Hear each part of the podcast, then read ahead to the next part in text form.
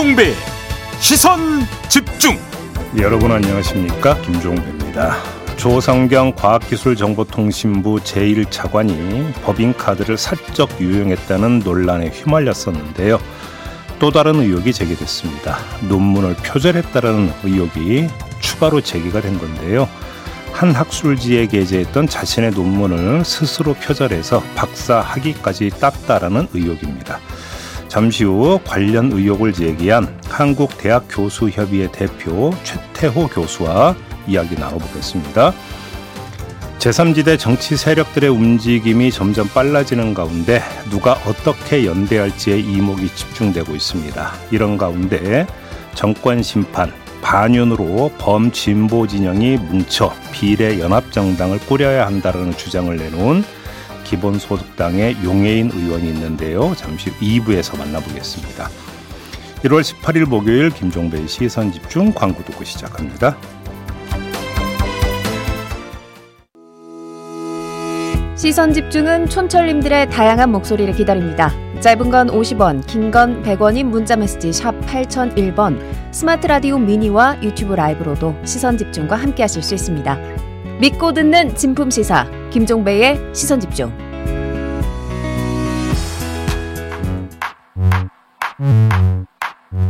뉴욕에 뉴욕타임즈가 있다면 시선집중에는 제이비 타임즈가 있다. 촌철살인 뉴스 총정리 제이비 타임즈. 더마카와 함께 시선집중의 문을 열겠습니다. 어서 오세요. 네, 안녕하세요. 더마카입니다. 김창면 님이 오늘은 날씨가 포근하네요. 하지만 어레, 어제 내린 눈으로 길이 좀 미끄럽습니다. 저도 미끄러질 뻔했습니다. 촌철님들 모두 조심하세요. 라고 인사 남겨주셨습니다. 아, 오늘 진짜 미끄러워요. 저도 몇 번 휘청거렸는데 그러니까 조심 많이 하셔야 될 것 같습니다. 살얼음이 싹 깔려가지고 상당히 미끄럽습니다. 네, 네. 주머니에 손은 빼고 걸으셔야 됩니다. 오늘 네. 걸으실 때. 파파이너님, 제이비, 저도 드디어 오늘 출장 갑니다. 매번 시선집중 들을 때면 출장 간다는 분들이 많으셔서 저도 음. 시선집중 들으려고 출장 갑니다. 아랫지방은 봄비 오는 날씨인데요. 어제 매화꽃 얘기하시던데 여기 음. 너무 포근해서 벚꽃이 필까 봐 걱정입니다. 어디로 가시는데 그래요? 그거는 안 써주셨어요. 그러니까 오늘 드디어 출장 간다고 하신 거죠. 네. 여기는 기대감이 깔려 있는 거죠. 네. 네. 식구들을 뒤로 두고 기대감을 깔고 출장 가신다는 뜻이죠. 아니요. 시선 집중을 들으려고 출장 가신대요. 아, 예. 아무튼 듣는 가족들이 어떻게 받아들일지 네, 한번 갈등을 유발해 보겠습니다. 헤일리님은 음. 아, 오늘따라 지하철에 사람도 없고 시선 집중 라이브도 시작을 안 해서 이상하다? 라고 생각했더니 시계를 잘못 보고 한 시간이나 일찍 출근했습니다. 네. 덕분에 회사에서 라이브 볼게요. 오늘 하루가 너무 길 것 같아요. 라고 네. 남겨주셨어요. 네. 금면사원으로 칭찬받으실 겁니다. 어떡하지? 네. 아, 제가 다 안타깝네요. 저 잠을 어떡하지? 한 시간 못 주무셔가지고. 네. 네. 그리고 오늘도 추첨을 통해서 커피 쿠폰에다가 오늘은 디저트 세트까지 얹어서 드린다고 합니다. 왜냐? 오늘은 마의 목요일이니까. 디저트 세트 뭐가 나오는 거예요? 케이크? 뭐 케이크란 거? 음, 어. 달달한 거. 아, 아침에 달달한 거 먹어야죠. 네. 마의 목요일을 잘 견뎌보자는 피디의 따뜻한 마음이죠. 네, 금요일보다 목요일이 더 힘들어요, 사실. 그러니까요. 네.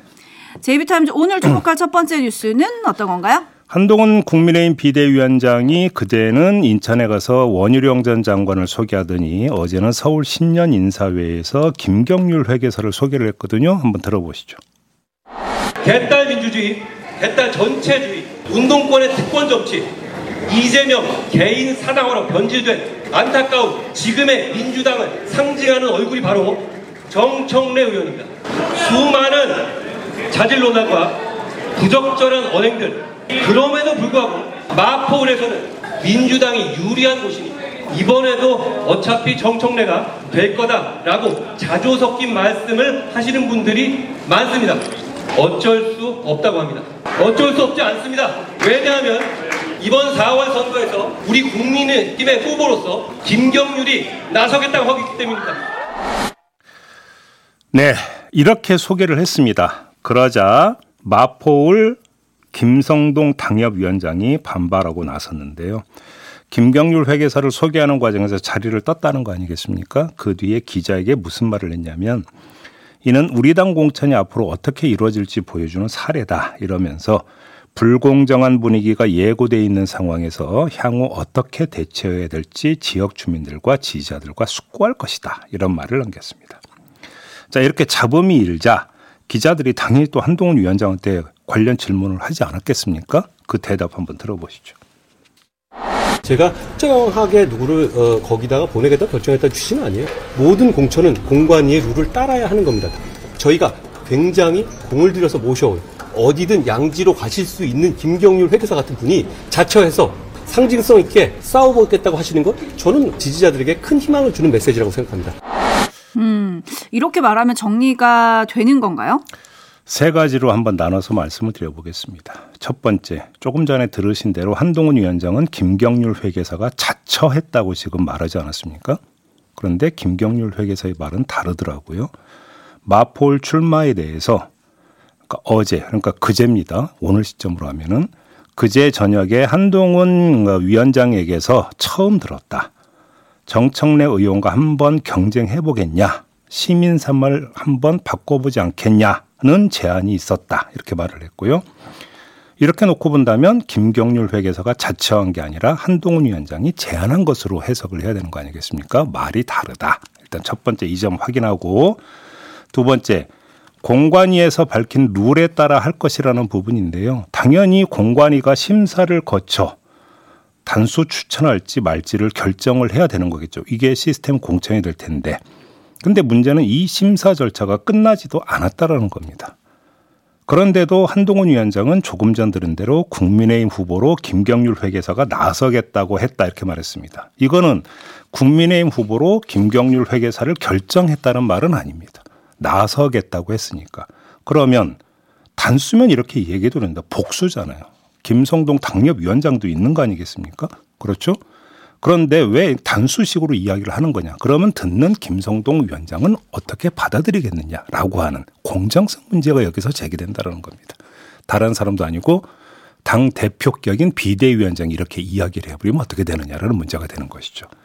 그래서 세 번째 총정리성으로 질문을 던져보면 비대위원장이 공천관리위원회를 건너뛰어서 자기 맘대로 특정 지역구 후보를 자기 맘대로 올릴 수 있는 것이냐라고 하는 문제가 제기가 되는 거 아니겠습니까? 이게 시스템 공천하고 무슨 상관이 있는 거냐? 오히려 정반대로 역주행하는 거 아니냐라는 반문은 당연히 따라붙게 되는 겁니다. 바로 어제 벌어졌던 잡음과 논란의 본질은 이것이다. 이렇게 정리를 해야 되겠죠.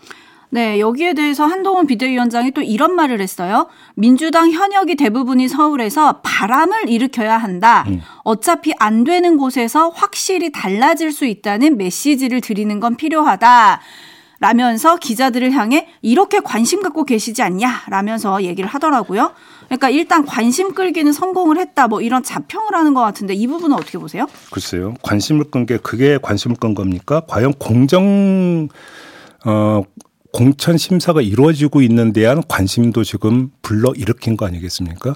어차피 안 되는 곳이라고 지금 비대위원장이 규정을 했습니다.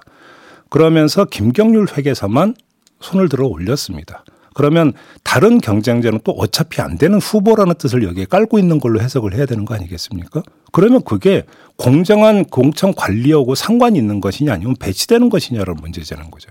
이것이. 계속 말씀을 드리지만 이게 문제의 핵심이다.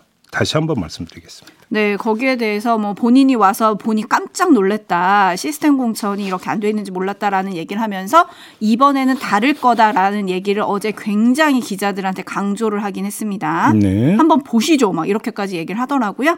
박정환님, 집 식구 맘도 모르면서 어찌 국민 마음을 아시렵니까? 라고 물음표 좀 주셨고요.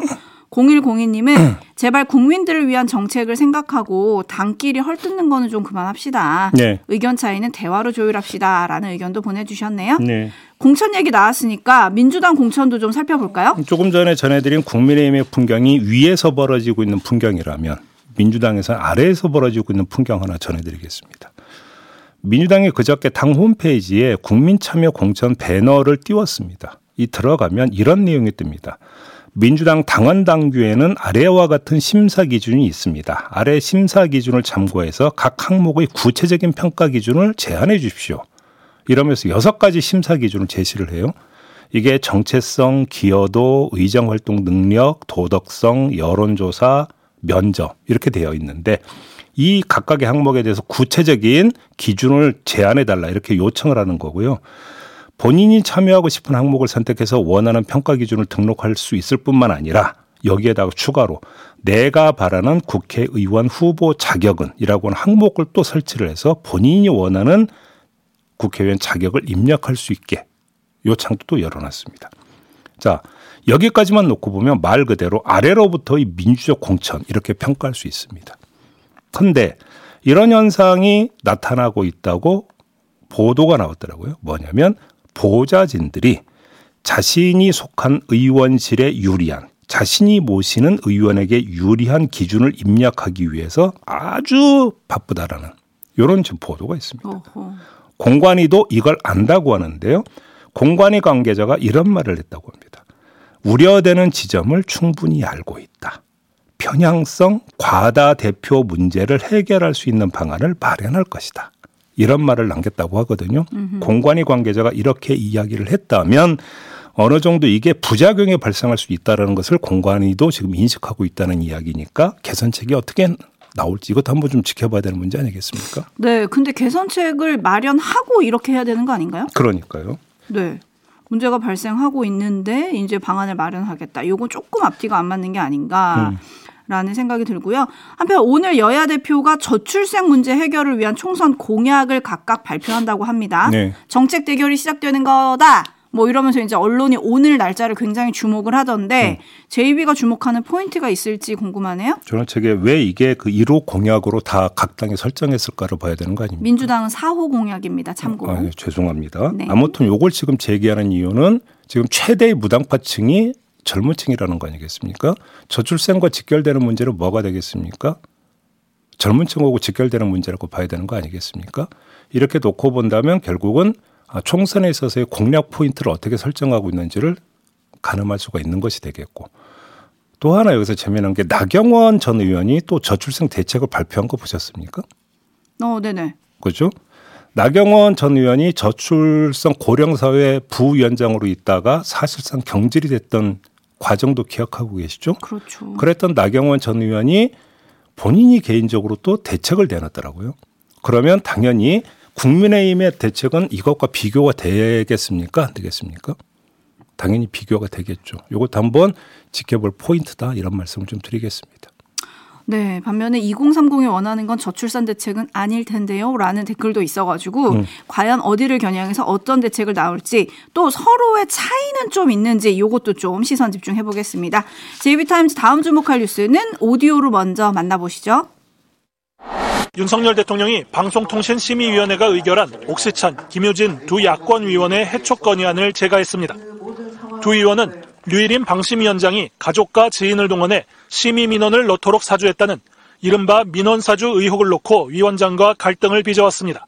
민간 독립기구지만 사실상 정치권 추천으로 선임되는 방심위의 여야 추천위원 비율은 기존 사 대 삼에서 사 대 일이 됐습니다. 해촉된 두 의원의 후임은 윤 대통령이 임명하게 되는데 이럴 경우 육 대 일, 일방적인 여권 우위 구도가 예상됩니다. 한 명 남은 야권위원은 의사결정은 물론 삼분의 일 동의가 필요한 회의 소집 요구조차 할 수 없게 됩니다. 지난 육 개월간 여섯 명의 야권위원 중 다섯 명이 해촉됐습니다. 김진표 국회의장이 두 명을 후임으로 추천했지만 윤 대통령은 석 달이 지나도록 임명을 하지 않고 있습니다. 네, 결국 이렇게 됐습니다. 짚을 점은요? 공정성이란 키워드를 갖고 한번 짚어봅시다. 방심위는 방송 내용의 공정성을 심의하는 기구입니다. 방송 내용이 공정하지 않다고 판단하면 제재를 가하고 이 제재 결과는 방송사 제어가 때 평가 점수로 활용이 됩니다. 다 아는 사실입니다. 따라서 방심위가 견지해야 하는 제일의 덕목도 역시 공정성이 돼야 됩니다. 심의의 공정성이 돼야 되는 거죠. 방송 내용의 공정성을 심의하는 잣대의 공정성, 바로 이걸 강조하는 건데요. 나는 바람풍해도 너는 바람풍해라. 이거는 말이 안 되는 거 아니겠습니까? 그러면 방송 심의의 공정성을 지키는 가장 기본적인 기초적인 작업이 뭡니까? 방송 심의위원회의 공정한 운영입니다. 공정한 운영의 전제 조건은 뭡니까? 법으로 명시되어 있는 심의위원회 균형적인 배치 구성입니다. 그런데 조금 전 들었던 뉴스 리포트 마지막, 김진표 국회의장이 두 명을 후임으로 추천했지만 윤석열 대통령은 석 달이 지나도록 임명을 하지 않고 있다라는 겁니다. 아니 왜 국회의장이 추천한 두 명을 임명하지 않습니까? 대통령이 임명하지 않음으로써 발생하는 공백기에도 방심위는 심의를 하고 제재를 가합니다. 과연 그러면 이 심의는 최소한의 절차적 공정성과 균형성을 견지해서 나온 심의 결과라고 평가할 수 있고 방송사가 받아들일 수 있겠습니까? 문제는 이런 현상이 방통위원 임명 과정에서도 똑같이 나타났다는 겁니다. 윤석열 대통령은 방통위와 방심위에 기울어진 잣대를 갖고 뭘 하려는 겁니까 도대체? 그걸 한다고 공정한 정책, 공정한 심의라고 평가받을 수 있다고 생각하십니까? 하나만 더 말씀을 드릴까요? 껄핏하면 방송사 패널 구성이 편향적이라고 계속 비판해 오지 않았습니까? 그런데 방심위의 위원 구성도 지금 이렇게 편향적으로 가버리는 상태에서 방송 패널 구성의 편향성을 이야기할 뭐가 되는 겁니까? 돌아보라 한번, 이런 말씀을 드리겠습니다. 네, 그야말로 최소한의 균형조차 외면하고 있다, 이런 지적이 지금 나오고 있습니다. 네. 이르면 오늘 윤석열 대통령이 새로운 방심위원 후보자 두 명을 추천할 거라는 뉴스가 어제 같이 나왔어요. 이것도 뭐 패키지로 처리하는 겁니까? 근데 저는 약간 궁금했던 게 네. 어, 벌써 두 명이 준비가 돼 있다는 건가? 아니... 석 달 전에 그 국회의장이 추천한 건 왜 안 하면서 이렇게 이거는 또 속도전을 내냐라는 겁니다. 그럼. 그러니까요. 근데 또 뭐 미뤄졌다는 이야기도 있고 한번 봐야 될 것 같긴 한데요. 변광성님, 합의제 기구는 합의를 하는 최소한의 태도라도 보여야 하는 거 아닙니까? 음. 라고 해주셨고요. 제이디아이디님은 여권 인사만 남아서 나 좋은 심사하는 거라는 오해를 사기 십상입니다. 라고 좀 꼬집어 주셨거든요. 네. 그리고 또 많은 분들은 위원장은 어떻게 하실 겁니까? 라고 또 물어주시긴 했어요. 거기에 대해서는 지금 얘기가 없잖아요. 뭐 경찰이 수사에 나선 것은 민원 사주 의혹이 아니라 민원인 유출, 유, 정보 유출에 대한 것이 맞춰지고 있지 않습니까? 저번에 제가 이 자리에서 이야기하다가 시간이 그 끊어져 가지고 짧게만 말씀을 드렸는데 권익위에 공익신고 들어가지 않았습니까? 그렇죠. 권익위가 지금 조사에 나서는 얘기 들어보셨습니까? 아니요. 이재명 대표의 헬기 이송에 대해서 권익위가 조사에 들어갔다는 보도는 있었죠. 탔죠. 그러면 그게 먼저였습니까? 민원 사주에 대한 공익신고가 먼저였습니까? 음흠. 뭐가 먼저였습니까? 근데 그러면 지금 조사는 또 뭐가 먼저 이루어지고 있는 겁니까? 저는 시선을 권익위에 돌려서 도대체 권익위는 또 뭐하고 있는가? 이 문제도 좀 제기할 필요가 있다는 말씀을 함께 드리도록 하겠습니다. 권익위도 시선 집중하겠습니다. 뉴스와 분석이 함께하는 제이비 타임즈, 다음 주목할 뉴스는 어떤 건가요? 어제 오전에 대구 달서구 월성동의 한 아파트 화단에서 오십 대 아들의 시신이 발견이 됐습니다. 그리고 방에서는 아파트 한 방에서는 팔십 대 아버지의 시신이 발견이 됐습니다. 아들이 치매를 앓던 아버지를 십오 년간 간병해 왔다고 하는데 오랜 간병 생활에 지쳐서 이른바 간병 살인을 하고 스스로 투신한 것으로 지금 경찰은 추정하고 있다고 합니다. 현장에서 아버지와 함께 묻히고 싶다라는 아들의 짧은 메모도 발견이 됐다고 합니다. 네, 왜 이런 일이 반복되는지 참 안타까운데요. 물어야 하는 게 있는데요.